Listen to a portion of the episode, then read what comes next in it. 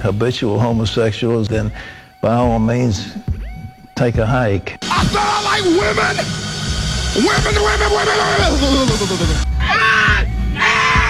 You wanna battle these? You better have endurance. Before you crash, man, get that general insurance.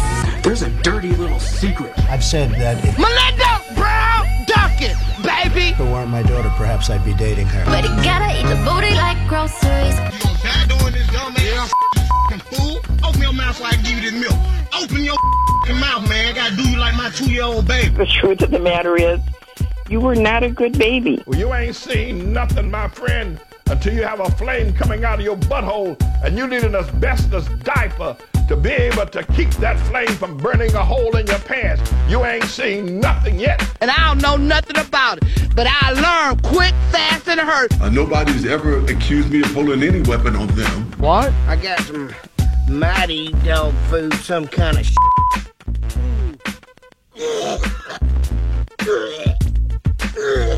You told me to leave while I'm in my order while you're making out with that slut. Being in the industry with how much you take on your face. No, this is wrong. Oh my god, look at what you did to him. And you know, this is turf. This is turf. I'm 56 years old. You know, bring your kids can't go anywhere. I had to take off my shoes to run. This is a shakedown. This is an Al Sharpton racial shakedown of the NFL. So kiss my black Shut the up. Shut your mouth. Shut the your mouth. Kizer blitz coming. Airs it out. Touchdown. And welcome to the Stansbury Show on Rock 1069, online for EWRQK.com, and heard everywhere via the iHeartRadio. We will obviously get to uh, some Browns here just momentarily. Joined every morning by the able bodied Matthew Fantone. Buddy, I'm pumped up and ready to go today. All right. Yeah, no, I'm ready to go. Feeling good. I like it. Starting at 8 o'clock, we'll send you out to Vegas for the iHeartRadio Music Festival. We'll do that once for you at 8, once again at 9, and then 9.30. Fantone gets you hooked up with front row tickets to the WWE. October the 7th at the Canton Civic Center, we'll do a little WWE trivia. 1-800-243-7625, the number you will need to take part in that, and anything else on the program. I had a pretty good day yesterday, Fantone. I uh, so, so we got done with the program, and I... Uh, I was very tired. I only had about two hours sleep the night before, but I had some meetings set after the, after the show with some clients yesterday. All three of them went well. All three of them looks like we're we're signing back on to be in business together throughout the end of the year. Corporate Stansbury yesterday. Indeed, Just- I was. Just out there doing the iHeartMedia business. Indeed, I was. Uh, went to lunch with Craig Wakeham. Did that for a little while. Uh, you know, touching base with him. They're doing a huge holiday sale coming up for uh, Labor Day here. Nice. And uh, already, uh, like 90% of their pre owned stuff is already on sale at wakeham.com. Check that out. So I had a, I had a little lunch with him. So that was good. And then uh, I was taken over to TrueBridge, which is like an insurance client that I have now. And uh, they're currently doing a mass amount of hiring. And uh, apparently, they really need some people from the New Philly area. And they All were right. talking to me about that yesterday. They said, You seem to be pretty popular in New Philly. And I said, Well, yeah. I said, From what I hear, we are. I said, You know, I've been down there a few times. My dad's family's from there. I said, So, yeah, I go down occasionally. It seems like we are. And they said, Well, we need to penetrate the New Philly market. So, um, if, if you're looking to become a licensed insurance agent, here's what you do: just just dial town, uh, pound two fifty and enter the keyword TrueBridge, and that's actually T R U and then bridge, and then that's how you can get that handled. Um, you know, maybe maybe the problem is is that there's just so many opportunities and jobs down in New Philly. Is that what it people is? are like, eh, you know what, Truebridge, I don't need that job. We all have good jobs down here. Wait, that's not the case. No, no, no, Well, no. then maybe they should hire get hired at Truebridge. Absolutely. So that's how you can do that. And then uh, I had a little phone conversation with North uh, with North Canton Collision, and uh, it seems like they wa- are, are interested in, in, in coming back and uh, advertising on Rock 106.9 and the Stansbury Show. It So yeah, your boy was out there, dude, getting things done for the program yesterday. It was corporate Stansbury. It was More so indeed. than the program. I'm talking for the for the for the company, dude. Honestly, you might turn the financial fortunes of iHeartMedia around by yourself. Well, I, let's hope. I, well, here's why I'm happy about it. Is because we have a meeting scheduled with the boss today, like Uh-huh. right after the program, and the tone of the email Eh. seemed like he was not happy. No. So at least now, when we go in there today, we have a leg up. Okay. When you know, because I think he is going to yell at us, and I think I know what for. And let's not air out all the dirty laundry, but I, I think, yeah, we probably deserve some of it. No, especially not when he's in the drive-through at McDonald's right now. Right. No, let's not air it out. But I feel like, uh, you know, when we go in there, like w- we can offer this olive branch of, hey, look at what got done yesterday, and maybe we'll, it'll take some of the edge off of his bite. Mm, okay, You don't think so? eh, possible, eh, possible, but Oh. I, I, I feel unlikely. But Oh. I like your optimism on a Friday, buddy. If you're going to be the one taking this positive train, I'll, dude, I will hitch my star to you. Let's go. Nice, nice. I Let's like go. it. How are you? What's going on Uh, with you? Pretty good, man. Pretty good. Um, kind of had I feel like I don't know an unorthodox morning this morning, just Okay. because like I woke up really really early and uh, like two o'clock, and I couldn't go back to sleep, and I, in my like in my kind of rolling around, my girlfriend woke up, and then she couldn't go back to sleep, and she's like, let's just go lay down on the couch. So like we were both up, and that was weird having like her be up like That early? Yeah. me. Yeah, and like so that kind of like threw my routine off in the morning. Um, and then I just kind of got a not, not, not, a funny Facebook message, but like a peculiar Facebook message, I guess I will say.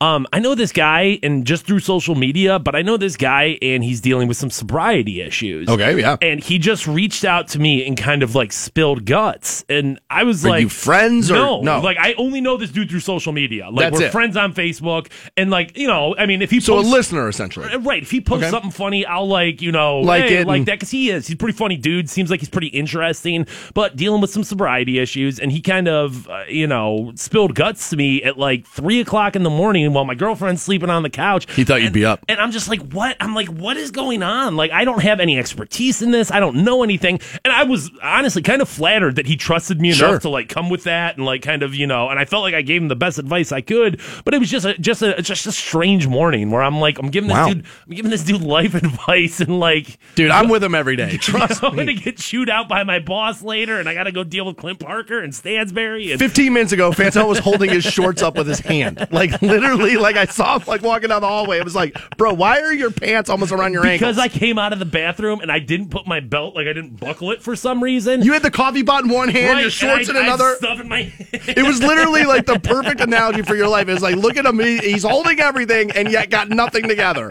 Like that was like that was like the perfect Fantone moment. So preseason football started uh, for us at least last night, and Browns fans are going crazy, and I think going overboard with some of the things that they saw, both both positive and negative. I think people are going overboard over some things that they saw last night. So we'll examine that together as a class. That will be next on Rock 106. Rock 1069. Welcome back to the Stansbury Show, Rock 1069. 8 o'clock, we'll send you out to Las Vegas for the iHeartRadio Music Festival. It's a trip for two to Las Vegas. Check out DJ Khaled, Miley Cyrus, Kings of Leon, 30 Seconds to Mars, and a slew of others. Your first keyword happens top of the 8 a.m. hour on Rock 1069. Last night, your Cleveland Browns were back in action, First Energy Stadium against the New Orleans Saints, who were in town. And they won last night. And so I went to bed just before halftime. I was like, it's preseason game number one. I'm not staying up for this entire thing, but I did uh, like I did want to watch it. I did want to start the game out. And what I like, we'll start with what I like, is that they the whole team started out shaky and it seemed to get tightened up as the game went on. And then waking up and finding out that they won, I like that, right? And the defense was abysmal early. And it seemed like Gregg Williams caught him, you know, started to get him tightened up. And I even tweeted, I said, look, the D starting to look rejuvenated. That I like, right? And, um, but I will say this that at the, the first half last night, they were like in the red zone. And for weeks, I've been hearing about how it's okay to have Brock Osweiler as a quarterback because our offensive line's so good. and We have good running backs, and our defense is going to be tough, and we're going to run the ball down your throat. It's fourth and goal. We're throwing the ball with Brock Osweiler. What the hell? I mean, the, didn't Hue Jackson just say that, that, that dude, the plan is to run the ball? And there we are, fourth and goal. You're throwing the ball with Osweiler? Didn't necessarily make sense, but I would assume that was probably a yo, it's preseason. Let's see if we can make this play work. You know what I mean? This Okay. game really does not matter. Let's see if we can make this work. All right. I mean, I, I, again, I don't want to go overboard. I don't want to be guilty of being one of these guys jumping up and down and think and uh, putting way too much stock either way on Right. what happened last night. Right. I want to stay tempered. I, and you're right. There is a, a balancing act of a Browns fan right now where, like, there's definitely things that were exciting last night and there were things that were frustrating last night. But truth be told, they're building blocks, either for bad or for good, but they're not end results. Like, Right. I know people are like, oh, they won last night, dude. It's a Browns victory. No, it's not. It, there's nobody keeping track of preseason, dude. Nobody. Outside of Well, anybody. Nobody's keeping track of preseason football games because they're preseason. What were the, what was the Indians' record in summer league this I have year? no- I have no idea. What did the Cavs do? I have no and- idea. and- right, and like what did what what was the Patriots' record last year in the in the preseason? Well, I don't know. I mean, the Patriots lost last night. did they? did they? Yeah, Oh. thirty-one to twenty-four by to Jacksonville. They lost by a touchdown to that- Jacksonville. It just proves pa- so right. That, Patriots that's, suck. That's what I right exactly. That's where I wanted to tell people is like, dude, you gotta settle down. You think Bill Belichick's going to lose to the Jacksonville Jaguars in the regular season? No, No. I don't think so. Now, again, any given Sunday, every team can beat anybody here and there. But I think we all know the general consensus is that the New England Patriots are a better football squad than the Jacksonville Jaguars. I feel comfortable saying that. Stansbury with the hot takes. 631 hot takes from Stansbury. I feel comfortable for saying that. Um, so it- Browns fans seem to be all all excited about DeShone Kizer. Now, I didn't see him play. Okay, I was asleep by the time they put him in the game. But I'm looking at his looking at the stats this morning. 11 for 18, 184 yards and a touchdown pass. I don't hate it. Um, I don't hate that. It was very clear last night. I went to bed at halftime as well, but very clear from watching highlights this morning. Um, he has the ability to fire that pigskin, dude. There's no. Oh, he can spin it, yeah. There's no question about that one. They So have- that's, that's that's a good building block. That's somewhere Yeah, to it start. is. Yeah, absolutely it is. They coming into the draft, it seemed like like the big knocks on him were his decision making. Yeah. Which that's going to be problematic for the Cleveland Browns. For sure, putting the Browns in a bad situation. I mean, eh, dude, you're already uh, you know you're already facing an uphill battle. You start throwing in dumb moves on top of it.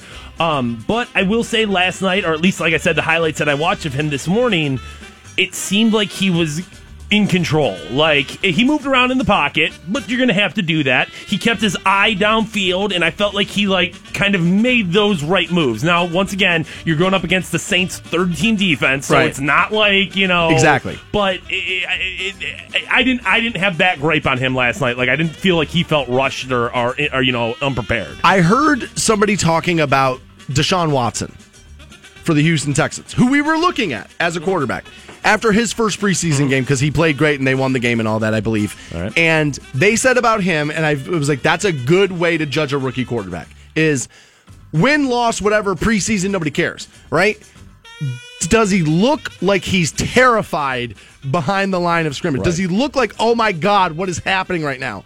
And when I, again, I'm just looking at the highlights, Kizer doesn't look like a deer in the headlights.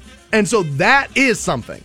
Like that's what everybody was praising Deshaun Watson for is like and Dak Prescott last year, which is like thrown into the fire and looks like he can handle the fire.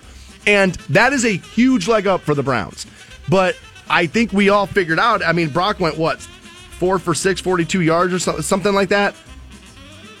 Brock Osweiler, six for 14, sorry, for 42 yards. I mean, De- DeShone is going to play, right? Like, the, like he doesn't make it to game four without being the guy, right? I, I mean, I, I, I personally hope not. I mean, I, I, I want DeShone Kizer to sit so he can not have to deal with that, the game going too fast for him. But yes, I mean, it definitely seems like the ground is get, is closing between where DeShone Kizer stands and where Brock Osweiler i- his he's at as a starter. So yeah, I mean, once you dude, once you lose four consecutive games and once you throw I don't know twelve picks in those four consecutive games, people are gonna you know Kizer. Oh, yeah. Ka- it's gonna happen. Dude, the most popular guy in the Browns roster is always the backup quarterback. It's the most popular guy in the Browns roster. I think a lot of fans, and I'm interested to find this out, have buyer's remorse already, though, because if you check out one of the other preseason games being played last night, it was the Chicago Bears in action, and Ohio's own Mitch Trubisky lit it up. Apparently 18 for 25, 166 yards, and a touchdown. Apparently on one drive, he went 9 for 9. Already, guys in sports media were saying Mitchell Trubisky MVP. Get used to saying it. You got to dial Good it down. Colin Cowherd, dial Good it down. dial it down. It's a preseason game. That's Denver's. I'm, I'm guessing half-ass defense.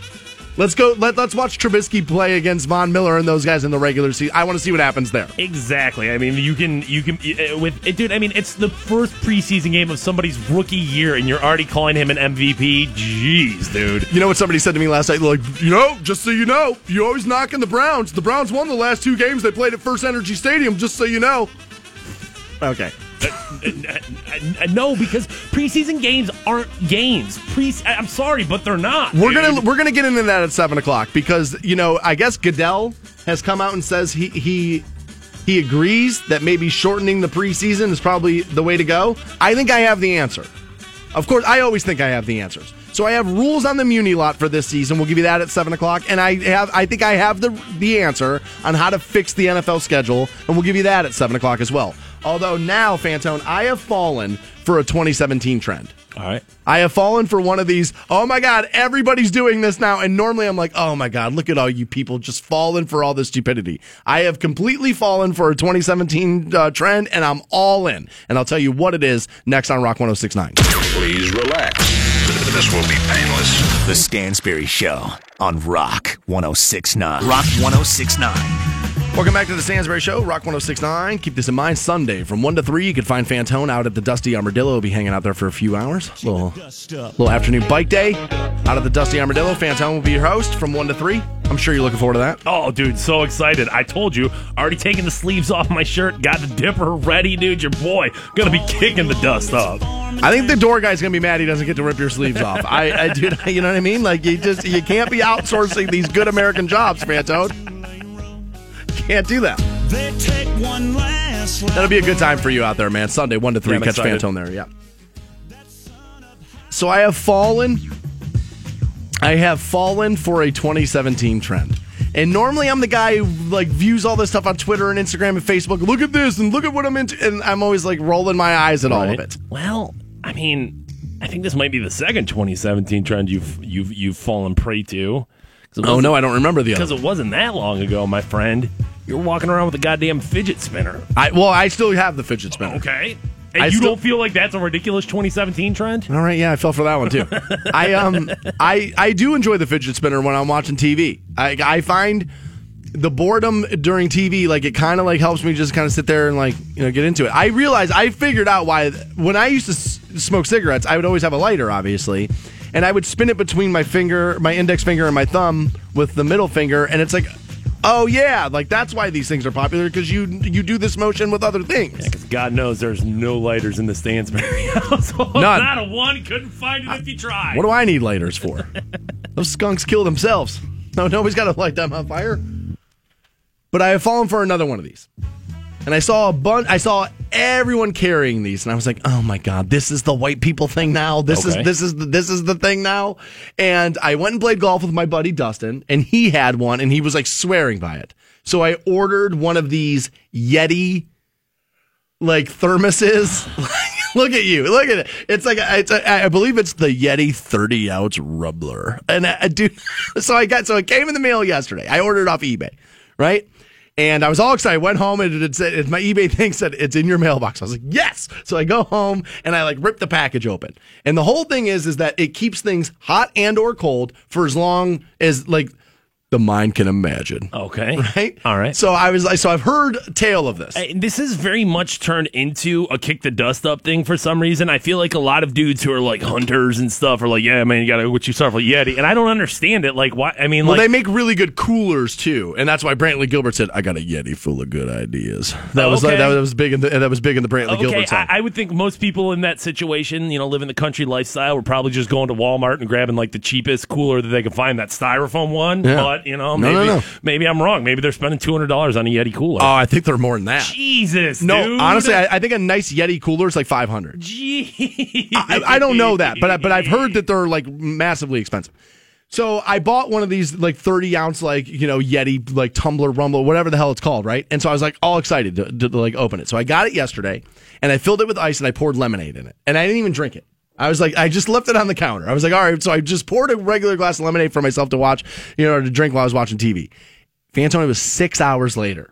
I went over there, pulled the lid off of it, ice cubes, still perfect, never lost the form, never watered the drink down, nothing. And this is a a, a tumbler. What drink is going to take you six hours to drink? Why, why would you need ice coldness for six Well, hours? No, d- because you can finish the drink, but the, the ice is still good. So like this, what this will be great for is the golf course. Is because I'll be able to put ice in it, buy a couple of drinks at, at the clubhouse, and then keep them in the bag, and then you know because they get warm while you're out there playing. So you pour them in there. now I will tell you, I poured my coffee in it this morning, and I kept the lid off of it though while I, since I've been here, and yeah, all the heat escaped. Of so course. you do got to keep the lid on. Of course. So, but I, dude, I gotta tell you, that was the best twenty nine dollars I ever spent. Jesus, dude, on a glass. Um, uh, yes, I looked up Yeti coolers. Uh, anywhere from the smallest one, three hundred dollars, to five hundred plus on some of these. Abs- absolutely ridiculous, dude. I mean, people want to be like, "Oh, dude, the economy, it's so tough out here," and you're buying five hundred dollar coolers and country music. Like, come on, come on. People. I uh, so so here's the thing. I've already well, I haven't already done it, but I'm- I'm already on eBay right now. I'm ordering a second one of these. I'm going to be sixty dollars deep into the Yeti. No, no, I need two because I need I, I need. Oh, you need it, right? Oh, okay. for sure, dude. These, dude. I'm talking necessity here, Fanto. Get on board. so, but no, I'm going to keep one in the golf bag. That way, you know, for, for the cold drinks, and then I'm going to buy another one solely for coffee. I, dude, you need to get in on this. I, I'm good. I'm actually if, if if I take six hours to drink something, that's on me, not on my not on my tumbler. Don't get don't no. It's not, you don't need it's. But I don't. I mean, I guess maybe you're right. When you're out on the golf course, to have ice available to you. Yeah, I, I mean, you're guess, you're talking four or five hours out there. I guess that makes sense. But I think for just day to day operations, buying two tumblers uh, at, at sixty dollars just seems it seems pretty steep to me. Well, I gotta wait till after the meeting with the boss. Well, yeah, I was gonna say you might want to send that thing back, dude. After our ten fifteen there. Yeah, you kidding me? I didn't even pay my cell phone bill yesterday. I was like, well, who knows? If I get walked out of the building Friday morning, last thing I want to do is be like, I gave Verizon the last of the money I had. Absolutely not. Fantone's going to get you hooked up with front row seats to the WWE. That happens at 9.30. First, though, at 8 o'clock, you're getting sent to Vegas for the iHeartRadio Music Festival. And I have some updates on the rules for the Muni lot. And also, I think I can fix the NFL schedule. We'll do all of that next on Rock 106. Rock Station. Rock 1069. Kizer blitz coming. Airs it out. Touchdown! wow. And welcome back to the Stansbury Show, Rock 1069. We'll get you hooked up with a trip for two out to Las Vegas for the iHeartRadio Music Festival. That will happen at 8, 8, 8 a.m. this morning. Harry Styles, Chris Stapleton, Pink, 30 Seconds to Mars, bunch of others. You get your first keyword 8 a.m. Browns back in action last night, First Energy Stadium. And I have uh, some new rules and regulations for the Muni lot, the municipal lot where a lot of people park and pregame before the Browns games. One might say the highlight of Sundays in Northeast Ohio is the Muni lot.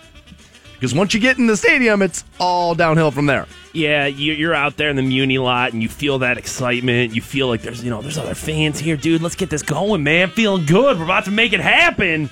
And then you go watch a Browns game, and you're like, Jesus, this was depressing. They say no private latrines. Portable bathrooms are available in the lot. So I don't know if this, like, dude, a lot of those guys bring, like, campers and stuff like that that have bathrooms, and sometimes they'll charge you to use them. So uh, is that what they mean? I would know it's like a camping bathroom, like one of those like portable Pop up tents? Yeah. Okay. Crossing the shoreway is prohibited. Yeah, and it's really dumb. As a guy who's done it drunk on a Sunday, Terrible. dude, don't do that. It's really dumb. Vandalism of any type will not be tolerated. You you you Duh. totally deserve getting hit on the shoreway. Yeah, you do. You do. like if that's you out there, that's that's on you. All litter must be dispensed in trash containers. Obviously, again, that's just decent human activity. That, that shouldn't have to be a rule. That should just be the way things are. No in and out privileges uh, in the lot. They're talking cars. You can obviously walk out and walk back in, um, and that's standard operating procedure for parking lots too. I don't think that one's all that crazy. Attendees will be charged for all occupied parking spaces, meaning if your vehicle takes up more than one space, obviously they want to make the money. And I agree with that. I think they should be able to do that. Otherwise, we'd be able to get more cars in there. And so if you're taking up more than one spot, or even if you're like one of them's for your car and next to it for your tent, your grills, and all that stuff, you're paying for all of it. And I'm totally okay with that. Attendees, oh yeah, going to be charged for all spaces. Saving spaces is prohibited. So if you get there early, Fantone, you can't be like, well, Stansbury wants to park there. You're not allowed to do that. Okay. Okay, and that, I think that makes sense too. Yeah. And here's the one I saw everybody going, when they going to give up on this? When they going to give up on it? The no alcohol in the Muni lot. They're never going to give up on it. And guys, I got to tell you, sooner or later, the Muni lot. Now I know because everybody says, "Oh, well, the cops always look the other way." That's going to go away. It might not be this season. It might not be next season, but it's going to go away. You know why? Because everybody's all interested in filming cops, right? Everybody wants to film cops when they're doing stuff wrong. Oh my God, here's a video of a cop doing something he shouldn't do. Well, a cop turning his back and looking the other way while you're pounding alcohol in the Muni lot is something he shouldn't do. And sooner or later, those videos are going to find their way to Facebook. They're going to find their way to Twitter. They're going to find themselves on the news. And remember, a cop did get famous on the news over this. He was holding the beer bong for the guy. Right. Sooner or later, the city is going to crack down on those cops for those kinds of photos, and it's going to get ruined for everybody. And they're going to really enforce the no alcohol thing because everybody can't wait to film cops. So you remember that when you're in the Muni lot three years from now, and you literally can't have a beer because you're the one that did it. Or some drunk a hole decides to run across the shoreway the middle of a Sunday afternoon, gets lit up by a semi truck, and they're like, you know what? Maybe we shouldn't let people get drunk out here. I mean, it's a possibility, right? But I saw people like, when are you going to give up on this? You're never going to be able to stop it. Yeah, you are. Because videos of cops on cell phones w- is going to be what stops it. and to say you'd never be able to stop it, I mean, what? Come on. I mean, what do you think? Police officers aren't capable of telling what's in that red solo Right. cup? I'm telling you, they're going to start rolling harder than ever before because all of their activity uh, is on Facebook Live videos, and they can't have it. See, back in the day, cops were kind of like your buddy and things like this because it was like a don't ask, don't tell. Yeah, you're not supposed to do it, but we don't care. As long as nobody's getting hurt, we don't care. But watch on Facebook and Facebook Live and you know what I mean? All these live video services are going to ruin everybody's good time. Well, I mean, like, you know, and I, I this isn't where the conversation was going, but like, as an officer of the law, like, isn't it your responsibility to make sure that people aren't getting intoxicated in the streets of? I would agree. Yes, Of that's city? that's definitely going to be part of their job description. I'm just saying it's been a very loose system forever, but now there's going to be video proof of all this stuff, and they're going to be able they're going to be able to see the cop in the frame and be like, "You're in trouble." And once the cops realize, like, dude, I'm going to be the one on the hook for this, not the city. I'm going to be on the hook. I'm going to be the scapegoat. Guess what they're going to do? They're going to start rolling hard. They're going to start rolling very, very hard. You give it three years, I'm telling you, that Muni lot's going to look very, very different. No propane grills, oh, or I'm sorry, propane grills only, no Okay, charcoal. all right. That's the other way, okay? the Hank Hill rule, they call that. yeah, the Hank Hill rule there. And the number one rule is no open pit fires, which I, again, I believe to be a reasonable request. Yeah, yeah, don't start fires in the middle of a parking lot. I'm perfectly okay with that. Yeah, it makes sense. I to think that that's a reasonable request. makes sense. So last night, first preseason game. Indeed. Okay. And every year it starts this debate. Too many games, longer season, less preseason, all this stuff. And a talking about, well, we care about CTE and we care about our players' health, but here's four games that don't count. Now, I know I'm not the first person to float this idea. It's not like I created this idea. But to me, this is the easiest thing that makes the most sense. Make the four preseason games count. Everybody, dude, it's fingers crossed during preseason, right? Please don't let our number one draft pick get hurt. That's what everybody's thinking because there's nothing worse than losing a, a great pick in a game that didn't count. So just make the games count.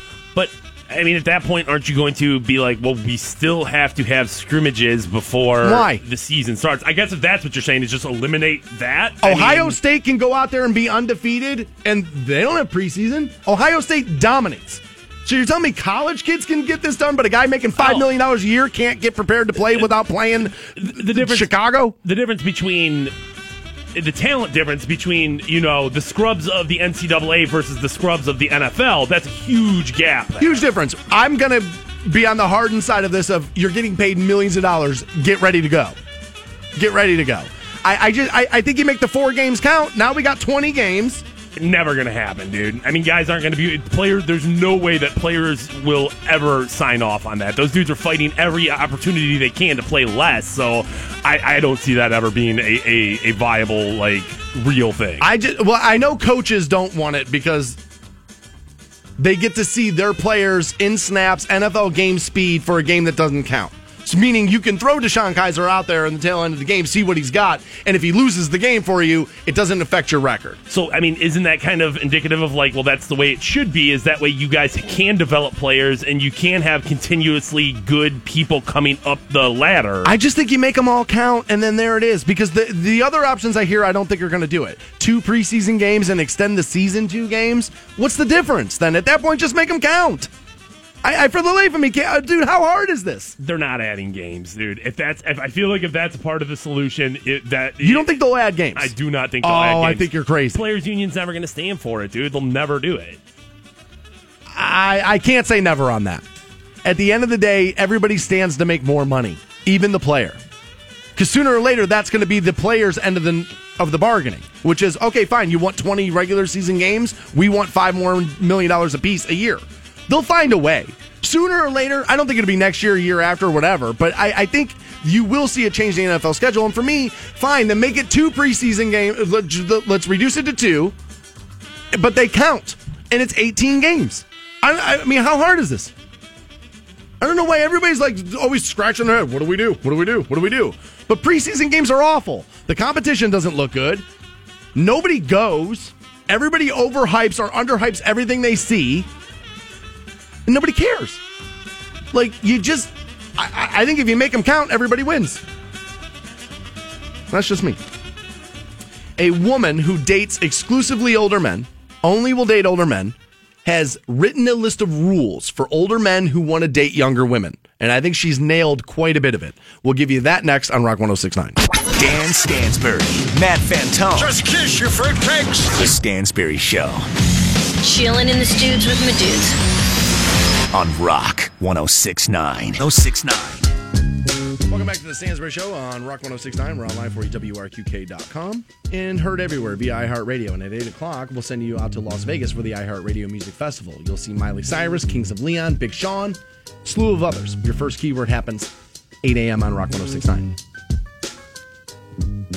Keep this in mind as well. Join Fantone this Sunday, 1 to 3, as he'll be at the Dusty Armadillo Sunday afternoon. It's going to be a good time. It is. Guaranteed. Be a good time. Reading from Maxim now, a woman has written a list of rules because she dates older women, Fantone. Or older men, Okay. sorry. Right. She dates say. older men. And so she knows that a lot of older men like to date younger women. And uh, I've been guilty of this. Um, I hate using the word guilty because I don't feel like it's anything to feel guilty about. It's Oh, just, no. you know, something that, you know, I don't know, seems to happen with me a lot. And so she says, I know men want to date younger women, but it's not necessarily the easiest thing in the world to do. So she wanted to make, like, you know, the cliff notes on how you can do it. What kind of age gap are we talking about here? Is this like 18 to 58? She doesn't really give a guideline. There- She doesn't really give a guideline. But she says here, prepare to be judged. She's like, when people see a, a significant age difference, they're going to stare at you, and this is totally true. This is this has happened to me a million times. As a matter of fact, I remember once upon a time I was in, um, I was at the Papa Gyros, uh, over by like Belden, outside of Belden there, and I was having uh, you know an early dinner with with a woman who, and she was she was significantly younger than I was, and we were s- somewhat involved. And I remember walking to the table, we sat down, and there was like a table full of like four people to our right, and then behind the booth behind us, so I could see her, but the woman I was with could not. This mother was there with her teenage son, and like she, even while eating, even while sticking like the fork in her mouth, she was just like never broke eye contact with me and just had the meanest look on her face. Like, how dare you date a woman that much younger than you? You could just tell, like, it felt to me like, oh, you're having dinner with your son because your husband walked out on you, and now I'm being stared at because I'm dating a younger woman. I, I just don't. I don't think I. i i- once you reach a certain level of adult, and that level of adult's probably mid twenties. Like after that, everybody's just kind of an adult to me. Like I don't know if I necessarily notice this very often out in public. Really? I I, re- I really don't. Maybe that's just me not being oblivious to the world. I think it's just you not But- being a judgmental person. Like it, it- like like once to me, it's like well, once we're in the bar, like everyone's in the bar, we're all kind of the same. Got a stamp on your hand, we're good to go. you know what I mean? Yeah. Like she also says when it's when it comes time to meet her parents, be super chill.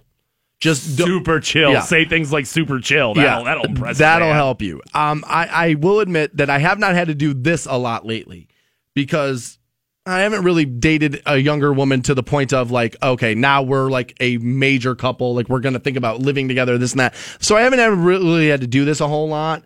Um, but I will tell you the ti the times I had to do it, it is awkward when you meet a, a, a woman's father and he looks at you like you're closer to my age than you are hers. They don't love it. No, and uh, understandably so. I mean, you know, your parents, whether it's logical or not, are always going to be protective of their children, even as adults. So, like, I can understand why thinking like. You might think that your daughter is 100% a capable young woman who's able to make her own decisions, live her own life, and give her all the credit in the world. But you could still see that happening and think to yourself, like, he's exploiting her somehow. He's he's taking advantage of her somehow. Yeah, I would agree. And uh, I'm sure feminists would have an issue with that.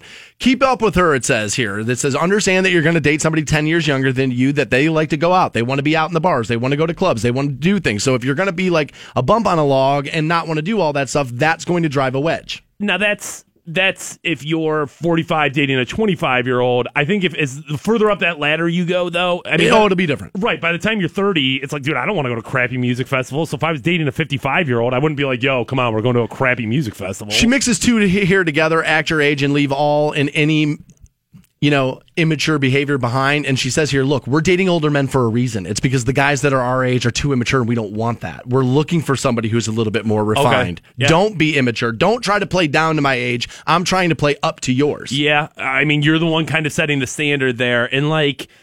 You're right. I mean, I'm sure the guy she's dated at her age, it's like, okay, I know you like to play video games and smoke weed. That's cool, but like, do you have like a couch? Like, do you Right. have, you know what I'm saying? Like, Is your bed off the floor? right? Stuff like that. Yeah. So that makes all the sense. She says here, don't make the relationship all about sex. Don't make her feel, and it says to treat her like a girlfriend, not a fling. This is basically like, look, don't make it so obvious why you like younger women. You know what I mean? Like, if you're going to be interested in them, be interested in them on another level other than firm boobs and, and ass. Well, and you get into a tough spot there. You really do. Uh, With a decent amount of age, you know, difference there, you do start to have a problem finding like similar interests, similar experiences, stuff like that. So it's very easy to go to like, man, it's hot having sex with you. It's great, but like you're gonna have to talk to her.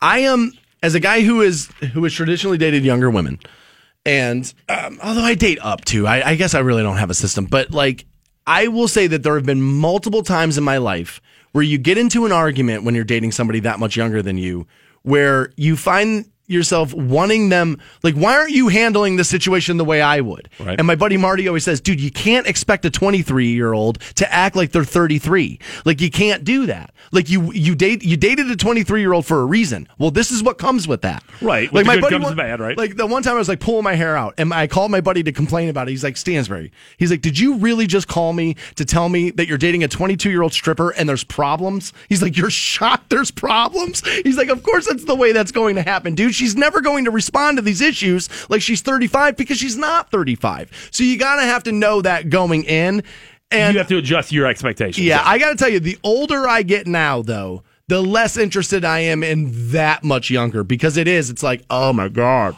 like what do you mean you don't know this? And none of your references land right. Right. I mean, it does. It, it becomes to be a little bit of a problem. Yeah, I mean, you want to close that gap. Like I said, you got 20 years in between you, there's going to be a problem. Like, my girlfriend's six years younger than me, but I feel like we're the same age. Like, honestly, she's a couple years more mature than she should be. I'm probably a couple years less mature than I should be. So we're both right about, like, eh, where we're supposed to be. Yeah, this job will do that to you because you kind of have to stay relevant for all age groups. And so, like, this job keeps you young. And, like, I have a problem with that all the time where I have to, like, remind myself, "Dude, you're not 26. You know what I mean? Like, I have to do that all the time with myself because the, our job, and I would agree, it, it keeps you on the, like, the little bit of a younger level. And when I hang out with you and your girlfriend, like, she Yeah. does not come off six years younger than you. No, no. She doesn't. I, I think we both are about at the same maturity level. if so she came off six years younger than you, you would be annoyed by her, not attracted to her. Like I, I know that about you as a person. So yeah, that doesn't necessarily play that way. But if you're looking to date younger women, that's how you go about it. If you're a marijuana fan, get ready to pack up your bags and move. There's Marijuana Town, and I'll tell you where it is next on the Stansbury. 1069. Welcome back to the Stansbury Show on Rock 1069. Online for you, WRQK.com. Heard everywhere via iHeartRadio. 8 o'clock, we'll send you out to Las Vegas for the iHeartRadio Music Festival. You'll see Thomas Rhett, Kesha, Pink, and The Weeknd. Slew of others. Your first keyword happens at 8. Also, Sunday, 1 to 3, join Fantone at the Dusty Armadillo. They'll be hanging out for, uh, I'm sure, it's like a bike day, right? Sunday bike rally, baby. I like it. Get yourself a dipper, kick it up one time, get the thing stuck. Come on! Can you take a bike? Can you take that thing mudding? No, you probably can't do that, can you? Uh, well, yeah. You I mean, can't get no, I mean, here, Come here- here's the thing, dude. While I was in Oregon, I saw Bike Wars, which is like an event they do every year. I lived in like the one of the most hillbilly areas of Oregon you'll ever see, and uh, and they did bike war, and it was like out in like the sticks or whatever, and they had like different like Harley game. Like you had to like one guy would like ride the bike, the girl would be on the back, the, his wife would be on the back, and they'd hang hot dogs from strings, and you'd like drive at it, and she had to like bend backwards and like grab the hot dog off the string Ah. from with her mouth, and like there was like it was like yeah, it was like the Harley Olympics, and they, and dude, they took it very no, I did like I was laughing on the side, like making fun of it, and sure enough, a bunch of dudes, no shirts, leather vests on, were like, "What are you laughing at?" Damn it, that's right. I forgot you people don't know me. I'm not allowed to be a dick to everybody. I um I, I I'm gonna have a lot of questions. So if you're going to that Sunday bike rally, come find the tall guy. There's gonna be a ton of things that I need to know about, like I don't know, being a badass. Have you ever ridden a motorcycle? no, like I've ridden on them, but like You've never not- never ridden a motorcycle never, on never, your own? Never, your boy. You know, Dude, I'm breaking my leg for sure. There's no doubt in my mind. I'm throwing that thing down on the side, and I'm breaking my leg. I haven't so- done it in forever. I used to do it a little bit, not a lot. Like my dad and my brother were both huge Harley guys. My brother still is. He's like tours the country all the time on his Harley. But like I, uh, I just never caught that bug. But like when I was younger, I rode a little bit here and there. But now I'm telling you, I would be terrified now. I um I told you it was I don't know maybe a month or two ago I was coming out of the Walmart on Tusk and I saw that dude he just got bumped by a car on his bike and was a hospital his arm was broken I can remember like his bone was like protruding out of the skin and that was just like a bump that Right. wasn't an accident that wasn't like getting T-boned or something I, uh, I'll often be on 77 and I'll see a bike go by me. And I'll just think to myself, how are you willing to do that in 2017? Look at all these people in these doing it. cars on their phone. Right. Like, do you bump into me in my car? yeah, I did. I got to take my car to North Canton Collision, get it fixed or whatever. I'll probably be okay. I know people die in texting and driving accidents. Don't get me wrong. But like, if you just nudge my car or whatever, it's like, yeah, a couple hundred dollars, you know, have the paint fixed or whatever. You hit a guy on a bike or a woman on a bike. I mean, dude, that's, I mean, yeah, most times it's going to be game Done. over. Uh, it's just I, so to be willing to be out there on a motorcycle right now with, with the distracted driving age. Hats off to you. bunch of badasses like I said I got a ton of questions how I can be a little bit more like you a little bit more badass Well, we'll get all those questions answered for you Sunday, one to three, out of the Dusty Armadillo. That's where you can find Fantone. Marijuana is starting to become huge business, oh and that's why an entire town totaling a 120 acres was purchased Thursday by American Green Incorporated. They are a marijuana focused technology and growing firm based out of Arizona. The price tag for the entire town of Nipton, California was $5 million. yeah you see that like how or not I mean Buy towns this being town. sold There's a I'm- town in Oregon recently for sale for about 7 million. I uh I'm just gonna say to these weed businesses, um, what was what was this one? American Techno- Green. American Green. Um, with, American Green Incorporated. with this movement of you know more solar energy and more energy efficient stuff, and that being green, and then you being like, "Yo, we smoke weed. It's the green, bro." You're gonna have to be a little bit more original because when you say that, it's like, dude, am I buying energy efficient windows Right. or am I buying marijuana right. from you? the green movement's been Yeah. taken over by the uh, the Yeah. other green movement. Nipton near the Nevada border, and I've been I haven't I, I won't say I've been there, but I've had to drive through it, going back forth and forth between California and Nevada. There, it's about three hours from Los Angeles. The town has one hotel, a general store, and a schoolhouse. Nipton uh, was big into the gold and silver mining back in the day. 16 people currently live in Nipton. Okay. American Green said it will initially focus on bottling cannabis infused water in the town. The production of marijuana edibles and the cultivation of cannabis won't be far behind in America Green's 18 month, $2.5 million development timeframe. Boy, oh boy, the technology of getting high nowadays. Water infused or THC infused water. Like, that's always been your thing, is that it's not water soluble. It's not. I mean, you can't. Right. That's why you can't just like put it in a coffee maker and brew marijuana like, weed. yeah. Like so, our marijuana coffee. Like you cannot do that. So obviously, there's some sort of. I don't know if they're like putting it in oil and then combining the oil into the water or what that is, but dude, the technology of getting high just getting better and better all the time. Visitors will find mineral baths, lodging, marijuana retail outlets, and a first of a kind ecotourism experience for conscious cannabis consumers. Recreational marijuana was legalized last year in California and Nevada, but remains illegal according to the federal law. That will be changing, I would imagine, at some point. I uh, do marijuana is huge business. My brother is desperately like trying to figure out how he gets in on some of this ground floor stuff in Nevada now that they've changed the laws there. I mean, dude, Nevada had some of the toughest drug laws in America.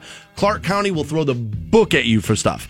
But they've legalized the recreational marijuana thing, and he's now like scrambling. Like, what do I do? What do I do? Do I How do open I a in, dispensary? Am I am I a grower? Am I a cultivator? What am I going to do? But he's desperately trying to get into this business because this is the next big American business. Breweries were it last decade, and we're kind of reaching the the pinnacle of that. Like, so this is the next thing. And I'm telling you, if you have expendable income and you're looking to get into a business, double down on the marijuana.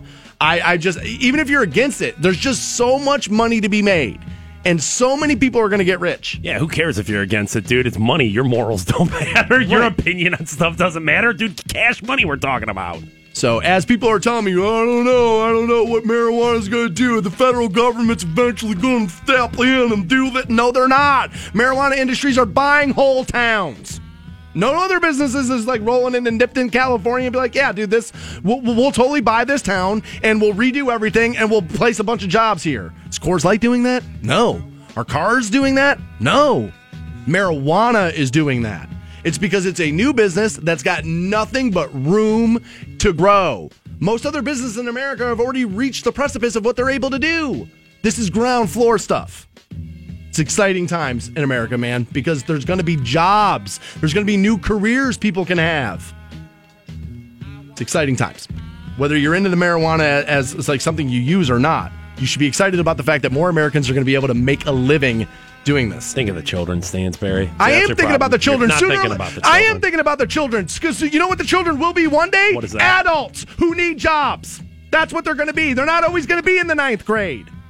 They're going to eventually turn into grown-ups, and if we keep cutting off our nose to spite our face, they won't have any place to work.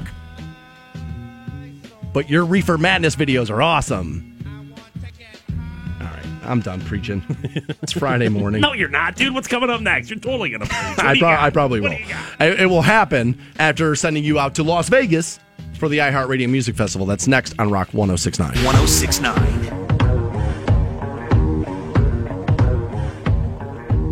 Welcome back to the Stansbury Show, Rock 1069. Online for you, WRQK.com. Just sent somebody out to Las Vegas. We'll do it again at 9 o'clock for you. It's all for the iHeartRadio Music Festival. David Guetta, Harry Styles, Kings and Leon, Thomas Rhett, Kesha, tons of others. Your next keyword happens 9 a.m. Rock 1069. You think about all the terrible, awful, deplorable, disgusting text messages that you've sent out in your life. This one could actually turn out well for you. It might. I uh, I have not gotten word from corporate. I've been looking, talked to the boss man. Um, Oh, no. Have not heard if this time around if D picks will increase your chances or not.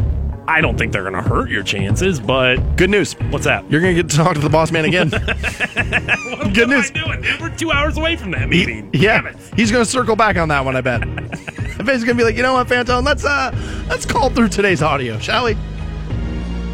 Yeah, our boss wants ten minutes with us on a Friday, which normally in the radio business means you're getting fired. I don't know that to be true, but I, I will tell you that when he sent the email earlier this week, it was like, hey, I need to see you guys Friday after the show. I was like, oh yeah, there's there's probably a 60-40 sh- shot that I'm not here on Monday. Walk into the office and he'll be like, "Oh, you guys know Heather from HR, don't you?" And I'll be like, "No, who is this woman?" You idiots didn't bring your cardboard box with you? I don't know. Honestly, I gotta tell you, other than the financial end, like I, I would not that I wouldn't care, but I kind of expect it at some point. Like I've just Right. been in this business long enough, you kind of know how it goes. Right. And there's literally nobody in this business that's not replaceable. Nobody. No, CBS found a way to get on. Yeah, I right. mean- CBS found a way to move on past Howard Stern. So did this company. I mean, dude, if everybody can be replaced. But I really do think you move us out of here right now. That's a major mistake on Rock 1069's part. I agree. I, I would say I would say that's a major mistake. I'm gonna sign Coming up at nine thirty, Fantone's going to get you hooked up with WWE tickets, not just tickets. He's sending you to the front row via his WWE trivia. Yeah, so uh, you better turn on the network right now because I'm telling you, I got stuff from from the past, from the present, from the future, dude. I got stuff coming from all over, all angles on WWE. So uh, yeah, I, I feel like I do have, and they're tougher questions than they were last time. So Okay, uh, you know. I, I think that that needed to happen. So I I trust your judgment. I wouldn't know if the answers were. Dude, you know what we should do? We uh, what we should have done is had somebody pick me, and I had to get them right to send them to the front row. ah, well, dude, I'm sure WWE will be rolling back before too long. At some point. So, speaking of the WWE, Yeah? I'm reading here at Maxim.com. Yeah. Are we speaking about the WWE? We are. You want me to give you a SmackDown live? What do you mean? Right Tell me. smack dab in the middle of the 8 a.m. hour. Love it. Ronda Rousey and Jon Jones may both be heading to the WWE. They say. This is WWE. Uh, this is Maxim.com.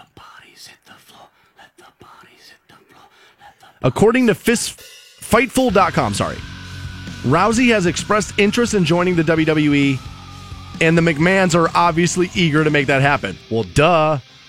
I mean, duh.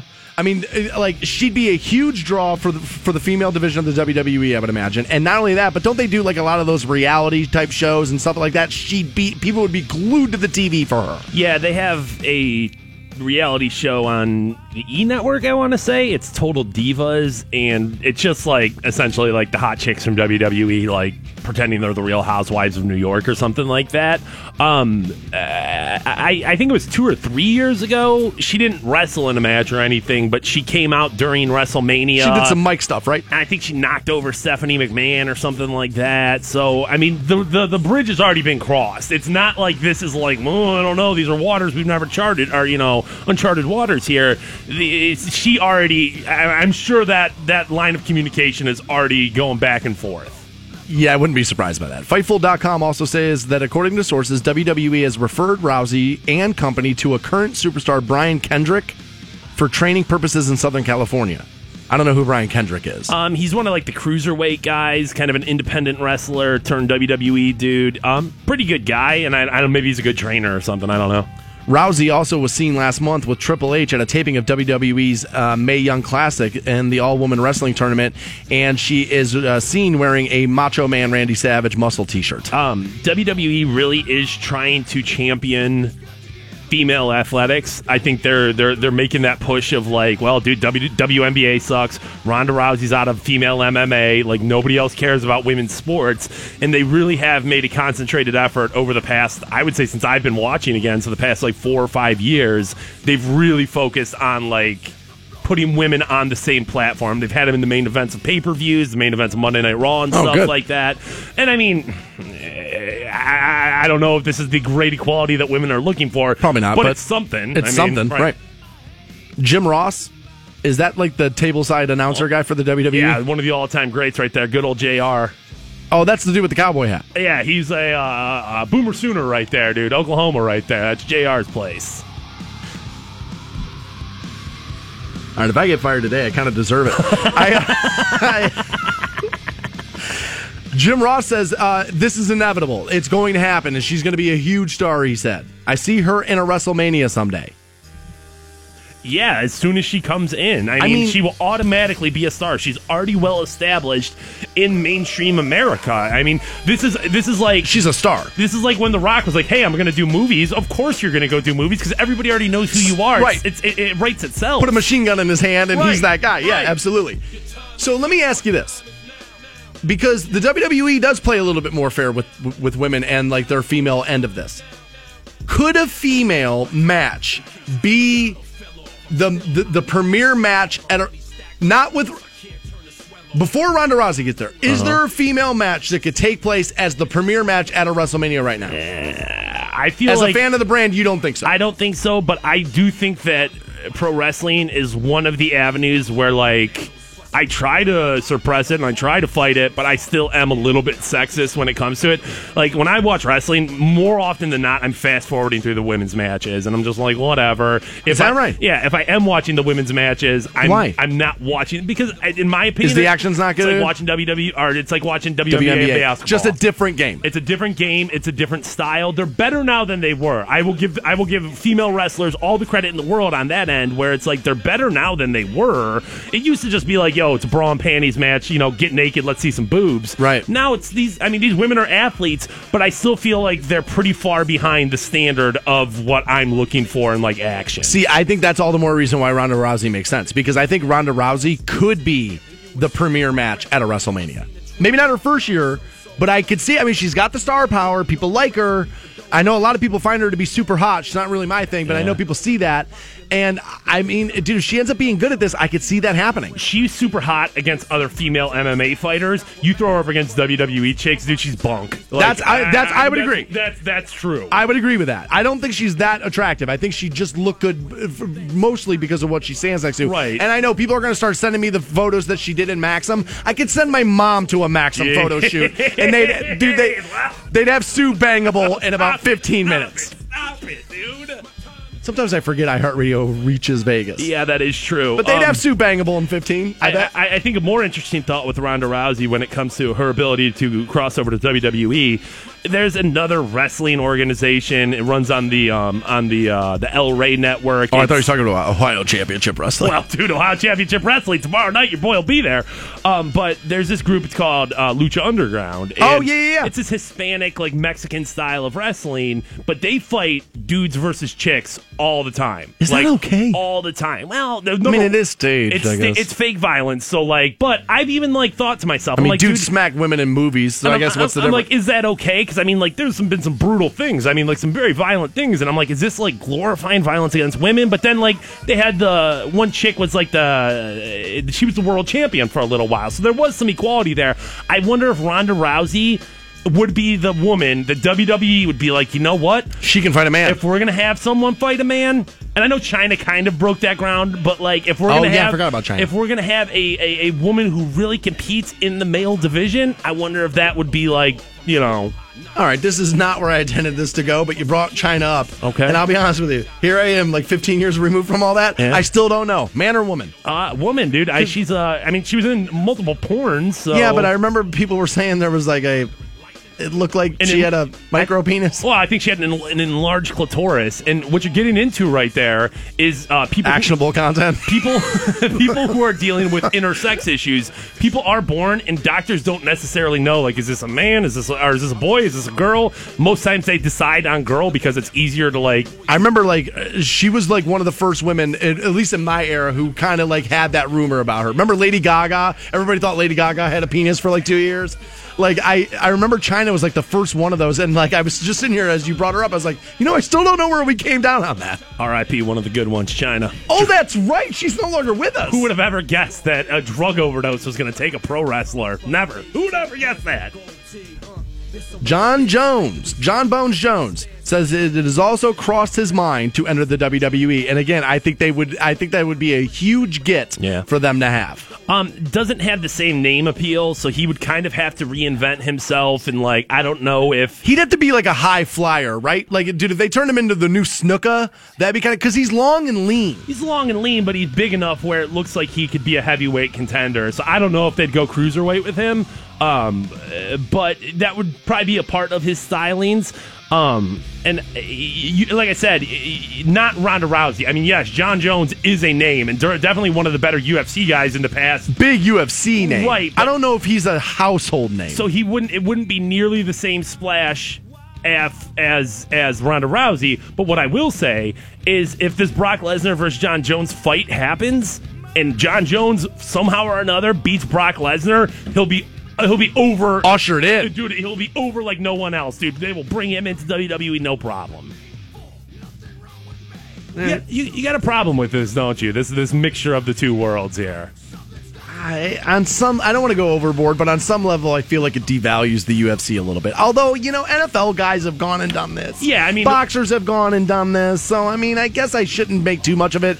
I bet if you're Dana White, you don't love it. I mean, eh, say what you want about Ronda Rousey, and I, and I was critical over her entire career. I kept saying the women's division's too new. You quit. You crown this woman way too early, and I was out there early on that.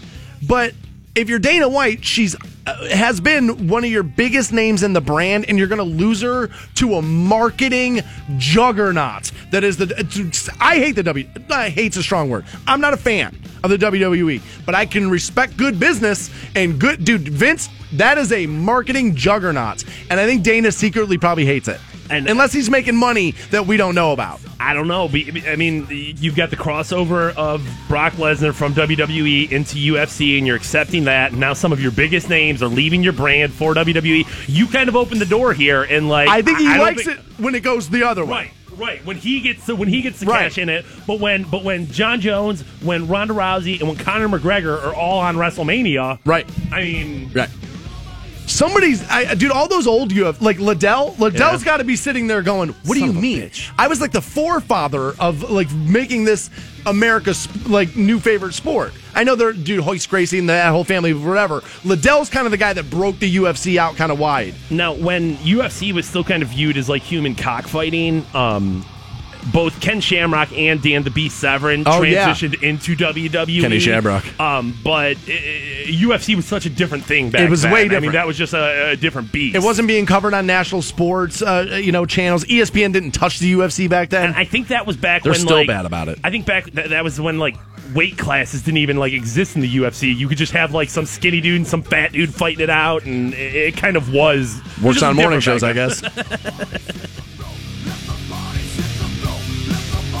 A scientist has called through what we consider to be filthy food habits. I don't think you're going to like the info. We'll give it to you next on Rock 1069.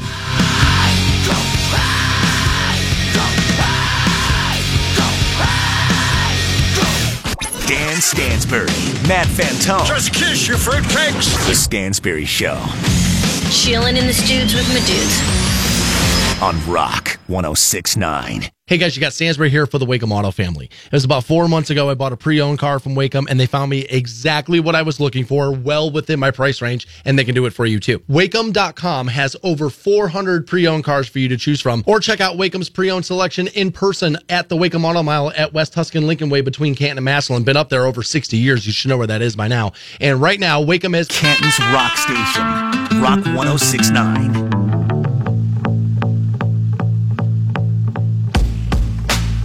Back to the Stansbury Show on Rock 1069. On behalf of the program, we would like to wish Buzzbin Mike a very happy birthday. Nice. Buzzbin Mike, a, uh, a proud partner of the Stansbury Show. Happy birthday, buddy. Uh, I can I can tell you for sure that what Mike would want for his birthday more than anything is for you guys to buy tickets for the Ringworm show Sunday yeah? night. Sunday Metal Sunday down at Buzzbin. Ringworm, great metal band going to be playing. Tickets still available Eat a waffle while you're down there. via Buzzbin there. So happy birthday, Mike. We uh, we appreciate you, buddy. Yeah, I mean, eh, honestly, aside from just being a part of the show, the dude's genuinely a part of the city and the revitalization of downtown. He's been a big, big part of it. So He's a good dude. happy birthday, bro. Happy to have you on our side. Fantone has made the claim many, many, many times, having worked in a million restaurants, that the theory of clean food is just that. It's a joke. It's a theory. There's no such thing as clean food. He just doesn't buy into it. And he's worked in enough restaurants where, well, I kind of believe him. I've uh, I've gone to the full scale too, from fast service to fine dining, and Like every- everywhere, and, yeah. and everywhere in between.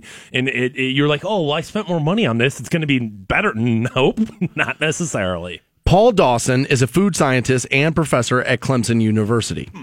He has made it his mission for over 30 years to understand how common food habits may be increasing the spread of bacteria. Okay. So he looked at some of these filthy habits, right? And one of the things he looked at was checking out the menu because, you know, sometimes they'll give you like the laminated menu or, or whatever and all that. He says, as soon as you sit down, the waiter hands you a menu. You're going to flip through it, check out all the pages, and try to find out what you want. He's like, those restaurant menus are often not washed and can be a culprit in the spread of bacteria. So they collected random samples of local restaurant menus and tested them for bacteria. Dawson and his team discovered, however, that for the most part, there were very low numbers of bacteria living on them. At busier restaurant times, surprise, higher numbers of bacteria on those menus were found. I, I am a little Duh. surprised on that, just because everyone fingers through those menus and touches them and looks at stuff and like points at stuff. Yeah, Um, everybody's got their hands on it, they never get cleaned. Like at the most, maybe like once a week. What I'll- would you like? How do you, do you spray them and wipe? this with some Windex. You Is that- what is I that what you do? At the Okay. most, I would think that's but what you that's probably happening. Honestly, once a week is probably when somebody shows up late to a shift and punishment and stuff like that. Yeah. I mean, just it's not a very common thing to happen. Corporate's about to shop us. Make sure the menu, make sure the menus are shiny. Like that's exactly when that kind of stuff happens. When the researchers uh, they looked at the contaminated menus with E. coli, eleven percent of the bacteria then were then transferred to some people's hands. Low amounts of the bacteria were also able to survive on the menus over a period of two days. Yeah, that's kind of. I mean, you ever pick one of the, I mean, obviously you have. You've picked them up at the restaurant and you just feel greasy. It's like the railing on an escalator in the mall. Yeah. You know when your hand goes on that, your hand Yeah. should not be on that. That's pretty terrifying there. Here's another one that you always bring up. Beware, they say, of the beer pong ball. Oh, yeah. It's a simple concept practiced by college students, obviously. They say a ping pong ball may be covered in more bacteria than you might expect. The ball could have been bounced on the table, fallen on the floor, and been in somebody's hands. Those are three really dirty places. For this experiment, Dawson set up his students to collect ping pong balls from indoor and outdoor tailgates during a football game at Clemson. Those are going to be big down there. The highest level of bacteria were found on balls from outdoor beer pong games. Should not be surprised there. They discovered that nearly all of the bacteria on the ping pong balls transferred directly into the beer, meaning everything that's on that ball comes right off of it as soon as you get it wet. I, I I don't know why you would think otherwise. Right. Like, and when I was younger, I didn't maybe just didn't care or wasn't like you know thinking about that. But nowadays, like the thought of like playing beer pong with like the beer in the cups, I'm like, nah, thanks, bro. So then Dawson and his team set out to uh, check out one of the urban legends five seconds on the floor, the five second rule. They spread, he says, Dawson and his students set out to understand the truth behind this food uh, idea. They spread salmonella bacteria on tile, carpet, and wood. After five minutes, Fantone, they put bologna or bread and left it there for five, 30, and 60 seconds. They did the same thing after bacteria had been on the surface for two, four, eight, and then 24 hours. Okay. So they did multiple, you know, attempts at multiple passes at this. There was enough bacterial transfer in five seconds that from a practical standpoint, it is not a really good idea to eat food from the floor. Now you're listening and you've done it. I've done it. We've all done it. Well, yes, I would agree. Everyone has done it. You should stop doing that. I mean, there comes to be a point like what it's like what are you dropping that's so valuable where it's like dude i can't i mean is one chicken nugget out of those 10 if that's the thing that like makes the difference you can't sacrifice that one nug How can you know me this long and still ask me that question? dude i want you i'd be talking about 20 nuggets dan i mean come on i said 10 not 20 They say it um it doesn't he he doesn't think it's about the time the food spent on the floor. It's more about the amount of or the amount and type of bacteria. He says it depends on what's been on the surface. The odds are there's probably nothing there, but there's always the chance something could be, he said. I would assume it's got to be different for the bread versus the bologna too. The bologna's Right. going to suck up that. I, I think that's kind of what he's saying here Okay. is that it all depends on the surface, what bacteria is on the surface, Okay. and what you drop on it. Anything absorbent, yes, is probably going to pick it up. Um, but the amount of times I've dropped something on the like at the kitchen floor, you pick it up and it's like, is that a hair? All right, we'll just kind of yank that off Yeah. there, and then we'll eat something. I, uh, I I'm not above eating floor food in my house. I'm I'm I'm, I'm shameful, yes, but I I have to admit I do it. If I'm sitting on my couch and I drop something on the floor, probably not going to eat it. The only time I think now that I would think about it, like, is if I was cooking something, like, I don't know, let's say I'm cooking chicken and I dropped a piece of chicken on the ground and it's like, oh, well, damn, I've got two chicken breasts and it's me and my girlfriend. We both have to eat. I might run that underwater and be like, all right, well, just don't tell her and, give her that piece. Is that right? no, I definitely would eat that one. That, uh, that would be me. so here's the next one. This made famous by Seinfeld, the double dip. Okay. Right? And I before I read you this information, I'm just gonna tell you, double dippers, you're the worst. Okay. I hate you. So after the iconic Seinfeld episode, George Costanza obviously takes a bite of a chip filled with dip. He goes in for more dip at the same chip. He's quickly confronted about double dipping. Mm-hmm. So those who oppose it, like I do, double dipping, they say it spreads germs from your mouth into shared food. Yeah. So after watching that episode, Dawson and his crew were inspired to test this theory. He and his team then put chips in three types of dip with different pH levels and consistencies. Okay. Salsa, chocolate syrup, and then queso. Okay. All right. I, Right. I, I can see why that would matter. No mouth bacteria were found in the dips when chips were dipped only once.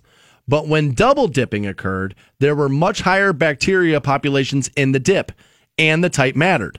Salsa that had been in double dipped had five times more bacteria than the chocolate and the cheese.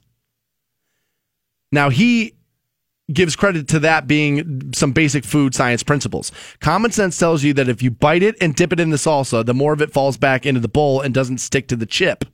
There's going to be Okay. more bacteria going back in the bowl with that, he said. Thick chocolate syrup and cheese dip are more likely to stay on the chip, resulting in less bacterial transfer. Now, look, I am against double dipping But if you go home tonight and you're alone and you open a bag of scoops and you got like the salsa, I don't care what you do with your own chip. You can double dip your own chip, whatever. But I will tell you the Stansbury system. All right. And you didn't get to be this fat without knowing what you're doing. Right. like I'm not proud of it, but I got this way because I have figured the food thing out. And isn't the appropriate thing to do to take a bite, rotate said chip, and then dip that part? Um, the thing I'm going to say about that is that now you're putting finger bacteria. I think anytime you're dipping into a communal dish of like dip, if we're if we're all dipping into Lawson's chip dip or whatever, you're essentially finger banging that chip dip. So like, I mean, I don't know if that's any better. I I, I don't know if it's tested, but I I, I really think like community dipping's probably gonna. Eh. I will tell you that when people come to my house to watch a sporting event, that they get their own bowl of whatever's Oh, Yeah, dippable. get a little right. Get a little side plate, and you can put some of that queso, or you can put some of that spinach dip. Or you can put it on that little side plate, and then you're eating it. You know. I mean, you I actually have ceramic uh, ramekins. Those of you that work in restaurants, you know what that is. But I'll I'll like serve dip like to you like cause I- stay out of my dip. You don't need my dip. Yeah, I mean, and that like Uh, okay. So how big is a chip? Like, I mean, an inch, two inches, not even. So like, you've got your fingers. It's three and a half inches the chip. You've like you don't be don't be robbing me of inches. You've got your fingers so close down in there. I would think that more than double dipping is the concern. Right now, everybody's rolling their eyes, going gross, gross, gross. But it's the weekend, and half of you are going to lick booty holes at some point this weekend. So I mean, you can talk to me about double dipping all you want, but you're doing grosser things than that. Fantone sends you to the WWE front row style that happens at 9:30, and more Stansbury show right around the corner. Hang on. Dan Stansbury, Matt Fantone. Just kiss your fruitcakes. The Stansbury Show Chilling in the studs with my dudes. on Rock 1069. 069. Welcome back to the Stansbury Show. Rock 1069. Online for you, WRQK.com. Head over there. There's this crazy video where this woman is like leaning off the edge of a very tall building and trusts the man she's with to hold her arm as she leans all the way back. I don't, I don't know if that was special effects or what, but like it gave me the like the heebie-jeebies Yeah. when I was watching it. Like the first time I clicked, the first time I clicked it, I actually turned away from it because I was like, "Oh my god, it's causing me too much anxiety." But I've watched it like five times since then. She's pretty hot too. Yeah, she's uh, she's got nice boobs. Normally helps. Do have some uh, do have some news on Canton, Ohio, and your police officers. Nice. As Canton police are now increasing patrols after an uptick in violent crimes during this summer. The police department started a new initiative to fight crime in problem areas. The mayor recently authorized extra funding to help fight violent crime with more manpower. I think a lot of people would want that. Cleveland's 19 Sarah Goldenberg actually uh, did a ride along with Canton police officers to see how it's working. And she says here that they got to see firsthand how police officers are targeting certain neighborhoods where residents say they're sick of the crime. They hit the streets Wednesday night in Canton as a part of the newly formed VIP, Violent Interdiction Patrol. Four officers and two cars are working overtime five days a week. And what they're going to do is they're going to join other police that are already on that shift. They're going to work together. They can set up different operations, whether it be a warrant sweep, traffic issues, whatever. Apparently, on Wednesday, police stopped a driver for a traffic violation. He did not use his turn signal and was missing a front license plate. Ran the plate, saw it came back stolen. Turns out the passenger in their car also had a warrant out, but that wasn't all. Searching the car, they ended up finding a gun on the front seat. Officers now saying the driver could face charges of stolen property and possessing an illegal gun. So here's it is. They're they're you know they're they're adding more manpower to the street to help prevent violent crime. This is what people ask for all the time, and you're getting it. One of the um, one of the many things that I think we've patted the Canton Police Department on the back for Is um, trying? Well, yeah, certainly trying, but the concept of like getting out of the car, getting involved in the community. Community police, Officer right. Lamar Sharp has been a huge, huge piece of that. Um, but just a huge that- person. dude. He is Mammoth. But there, there also has to be Scary. there also has to be the flip side to that coin, and we do need more officers of the law going into violent neighborhoods and apprehending criminals. It's great, I, dude. I love that Lamar Sharp's doing the backpack Yep. drive, I, dude, and that helps. That's a big part of it. But on the other side, you do have to be out there doing cop things, Yep. dude, busting criminals, Twirling the stick, Right. asking people what their names are, that whole thing. I believe Stuff in, them and cuff them. I'm all for community policing. I've been I've been harping on that since moving down here. I, I no matter where the community is, I just think it helps. I really do. You know, yesterday, speaking of cops, I got to do this pretty quickly, but yesterday Yeah. we were telling you that story of, uh, I think it was Atlanta, where that guy opened that gym and he says no cops or military members are allowed to work out in here because, you know, my uh, my clientele's, you know, mostly minorities and they feel intimidated by cops and military members. And I kind of felt like, eh, it's probably not the right way to go. And uh, now cops are saying, I want to fight the guy. Let's set up a boxing match. You can kind of tell from his attitude. He kind of wants to punch a cop in the face. So one cop's like, he can punch me in the face. I want to fight him. And I think it'd be awesome. And I think it would be a good thing to do. Let's, you know, sell tickets, live stream the fight, do whatever you got to do. But I think that would be a good idea. Let the guy, if he's got some aggression, let him punch the cop. I was gonna say, and then what happens when he kicks the cop's ass? Everybody's like, "Oh, damn, dude!" His gym blew up in memberships are going to go through the roof. Yeah, that might. You're right. There's no guarantee the cop wins. Fantone's going to send you to the front row for WWE. That happens at 9:30. But you're going to Vegas for the iHeartRadio Music Festival. That's next on Rock 106.9. Dan Stansbury, Matt Fantone. Just kiss your fruitcakes. The Stansbury Show Chilling in the studs with my dudes. on Rock 106.9. Rock 106.9. And welcome back to the Stansbury Show. We're on Rock 106.9 for the time being. We're also online at WRQK.com and can be heard everywhere via iHeartRadio. Just sent somebody else to the iHeartRadio Music Festival. Your next opportunity happens at 11 o'clock on Rock 106.9. Browns were in preseason action last night. Oh, social media didn't even tell me. And uh, Browns fans seem to be very excited about what they saw last night. Um, I'll tell you, I, I didn't watch the whole game. I didn't stay up for all of it, but I did stay up for about the first half.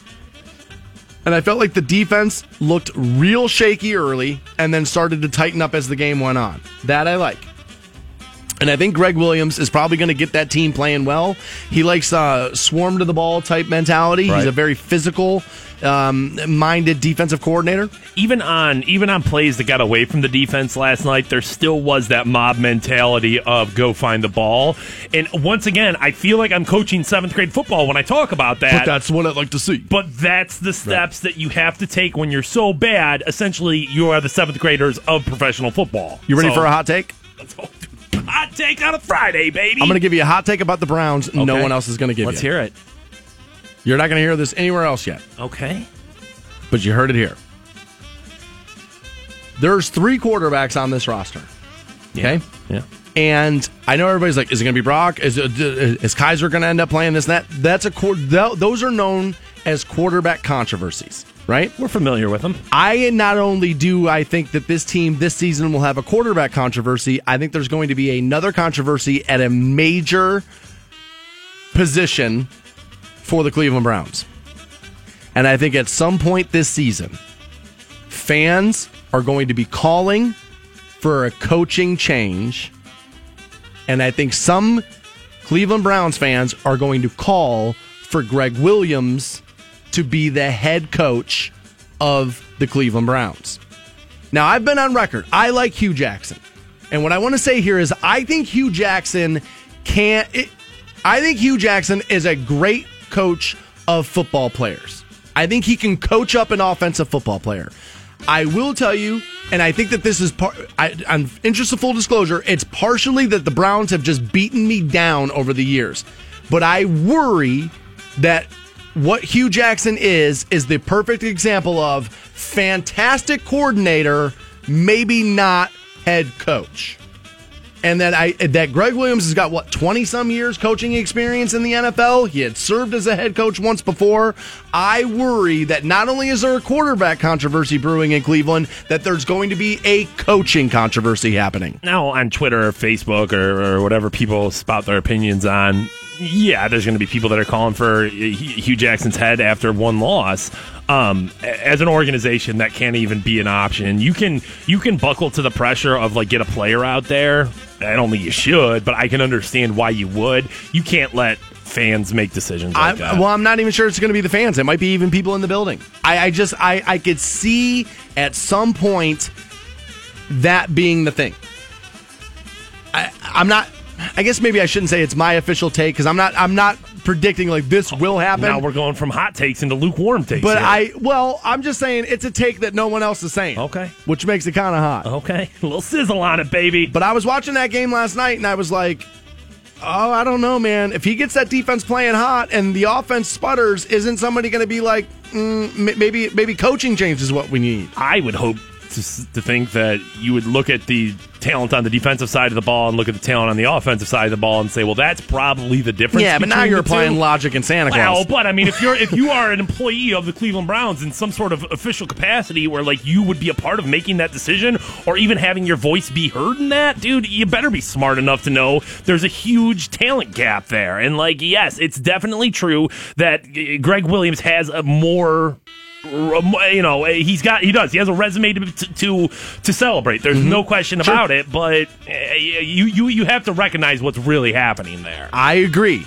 I'm just telling you, I think there will be discussion about that move sometime throughout this season. That's all I'm going to say. I'm not even saying I think it should happen. I'm saying I think I know this fan base. I know this organization. I've been, uh, dude, I, I've been in the media for a long time surrounding this team. As a matter of fact, once upon a time, I had worked for the flagship station that carried the team.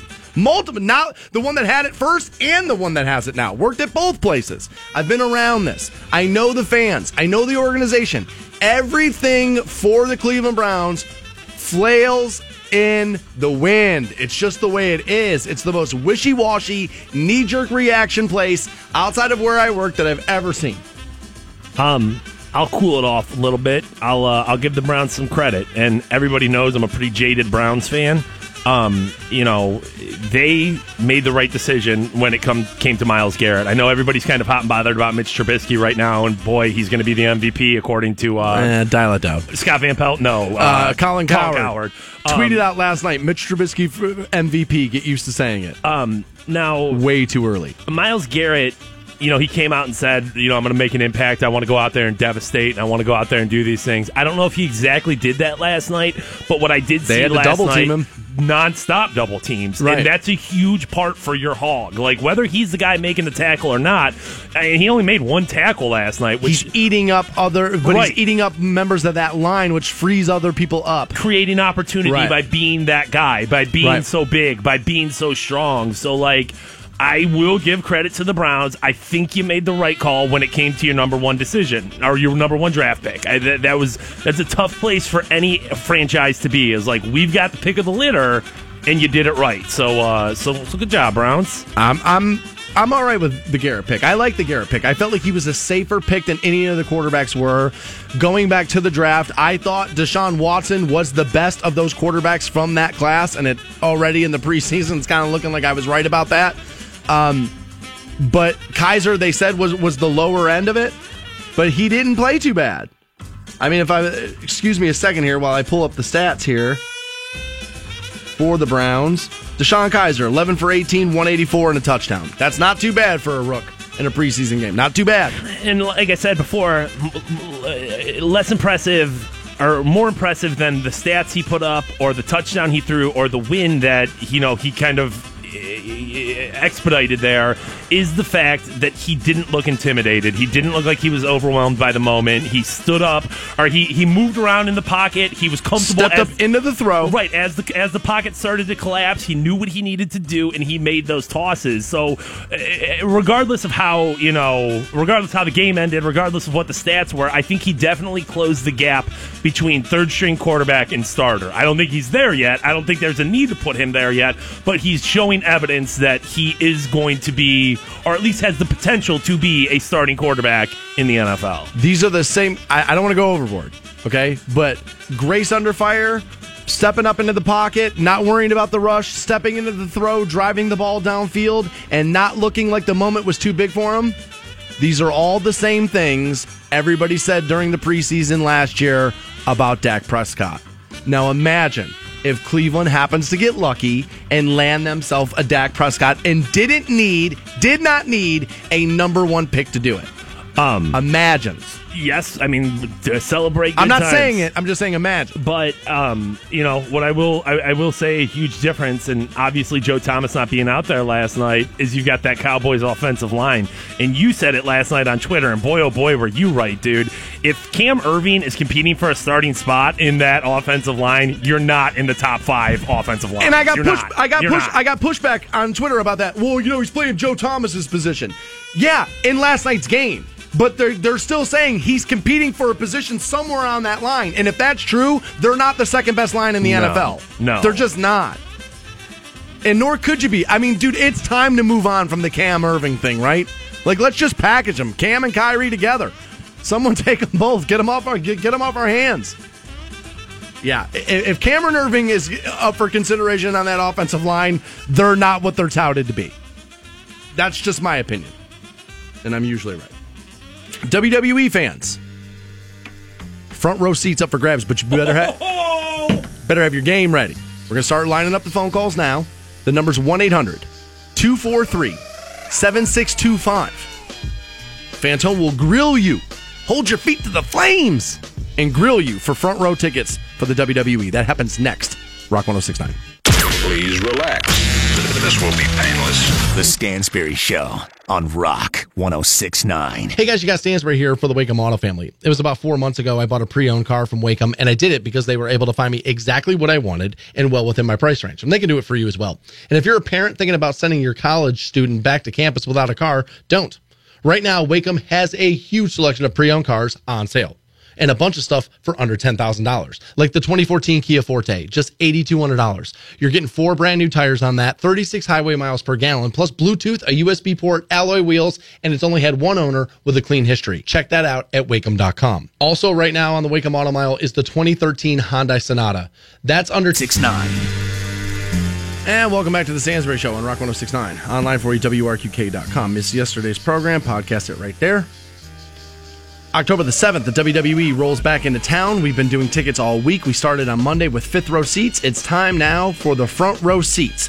Fantone did this last time around, so we uh, entrusted it with him again, where he has put together top WWE trivia.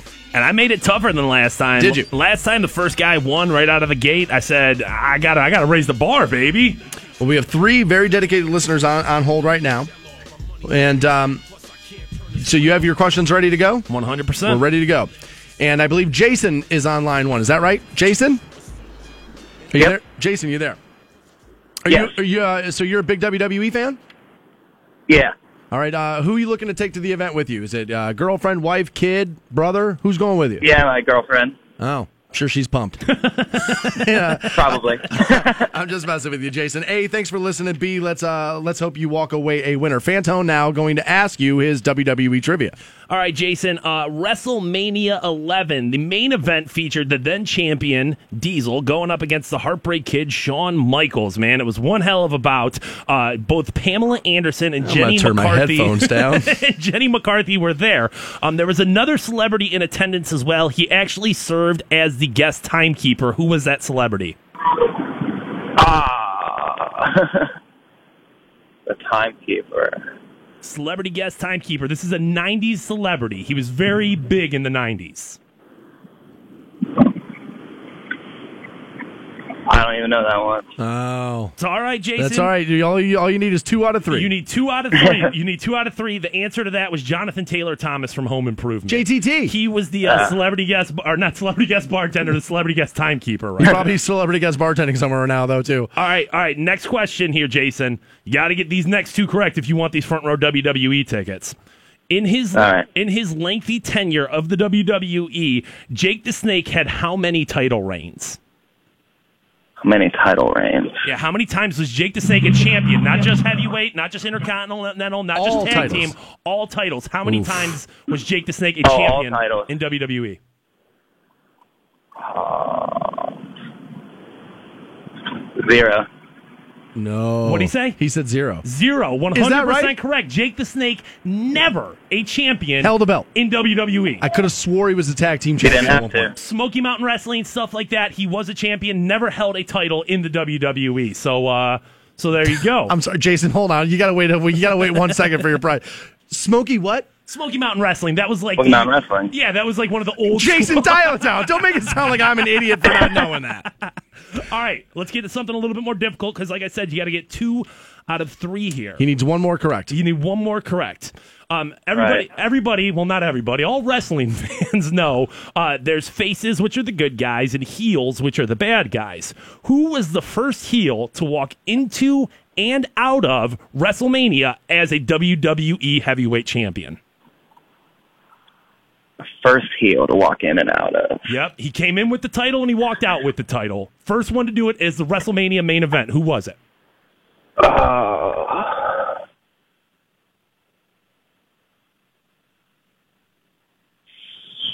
We're gonna have to push you for an answer, Jason.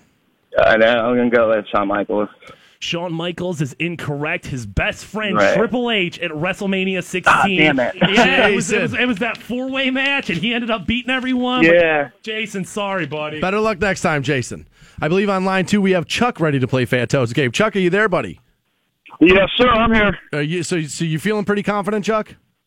Yeah, let's do this. All right. Who you who, who are you going to take to wrestling with you? Your son, husband, girlfriend, wife? hey, now. Uh, My, I'm going to take my son. It's his birthday on the 20th. Oh, well, I hope you win then. Yeah. Fantone's ready to play WWE trivia. All right, um, the United States title has, has changed hands a lot recently, and it seems like it's been AJ Styles, and then it was Kevin Owens, or it was Chris Jericho, and then it was AJ Styles, and then it was Kevin Owens, and it's just been those three dudes changing that belt around a lot recently. Aside from AJ Styles, Kevin Owens, and Chris Jericho, who was the last person to hold the U.S. title? Oh. Yeah, I don't even have a guess on that one. I watch all the time. Who you got? Come on, you got to give us someone. Uh, uh, Man, this is hard, Fantone. We didn't think about what if nobody gets it. yeah. Who you got? Come on, give me somebody. Got to force you on an Uh, answer here, Chuck. Oh, I don't know. We're gonna have to pass on this one. I can't. I've got to guess. Okay. I can't even come All close right, well, on you that. only got to get two out of three right. You got two more swings. The answer was Roman Reigns right there. Ah. WrestleMania. Okay. Your, your second question here. Uh, WrestleMania, the biggest event of the year for the WWE. It has only been held outside of the United States of America how many times? The amount of times WrestleMania. Once. Once. Twice is the ah. answer, my oh. friend. Chuck, Twice. sorry, Twice. buddy. Better luck next time. We need to go to line three where Damon is on the line. Damon, Damon, are you excited to go to WWE? I'm excited. I'm, I'm excited. All right, man. Well, uh, Fantone's ready to play his game. He's got a couple of questions for you. You need to get two out of three right for front row seats to the. WWE. Uh, John Cena, one, of the, mo- one of the most celebrated wrestlers in WWE history, Boo. a 16 time heavyweight champion. Aside from tag team belts, women's belts, and cruiserweight belts, John Cena has missing one title from his resume. Which title has John Cena never won? Did you say including those belts you named off? No, excluding. He obviously isn't a cruiserweight. He's not a woman, and he's in, in no tag team champs either. I'm saying of the single Well, I disagree. I think John I'm Cena's a woman. I'm saying of the single men's belts, which one has John Cena never held? Oh my God! I think I know. Fuck, I yeah, I got it. I think I got it. I got it. All right, Damon, we're gonna we're gonna move on from you. You got can't. one more right here. We can't. Oh, do we have one more? Uh, well, it's no. He just hung up too. So, Did he hang up? All right. Well, we still have front row tickets. So if you think you can beat Fantone's trivia and you can not scream the F word into the phone, that would be my favorite of all you listeners. I hope Damon never gets to go to anything ever again, to be honest with you. We'll set this up and do it one more time next on Rock 1069. Please relax. This will be painless. The Stansbury Show on Rock 1069. 1069. And welcome back to the Stansbury Show on Rock 1069. If you're joining us for the first time this morning, I apologize because we are in the middle of trying to pass out these front row seats for the WWE as they head back to Canton at the Civic Center. On line number two is Josh, ready to play Fantone's trivia for front row seats. My man, Josh, how are you? I'm good. How are you, man? I'm doing well. Where are you calling from, buddy? I'm actually working in Akron today. Well, very good. I uh, I, I hope that you have this information because it's Friday and I want to go home. so you, you need to get two out of three correct. Fantone, are you ready to play? I'm ready. Josh, Okay. you ready? I'm ready. All right, Josh. Listen, here's the deal, dude. Fabulous Moolah. She was uh she was a WWE Women's Champion for 28 long years, and I know it's fake, but still, it's impressive. For almost three decades, the woman was on top of the sport. She eventually lost her title in. Had 19 women faking things longer than that for me. she eventually lost her title in 1984. What TV station did she lose her title on?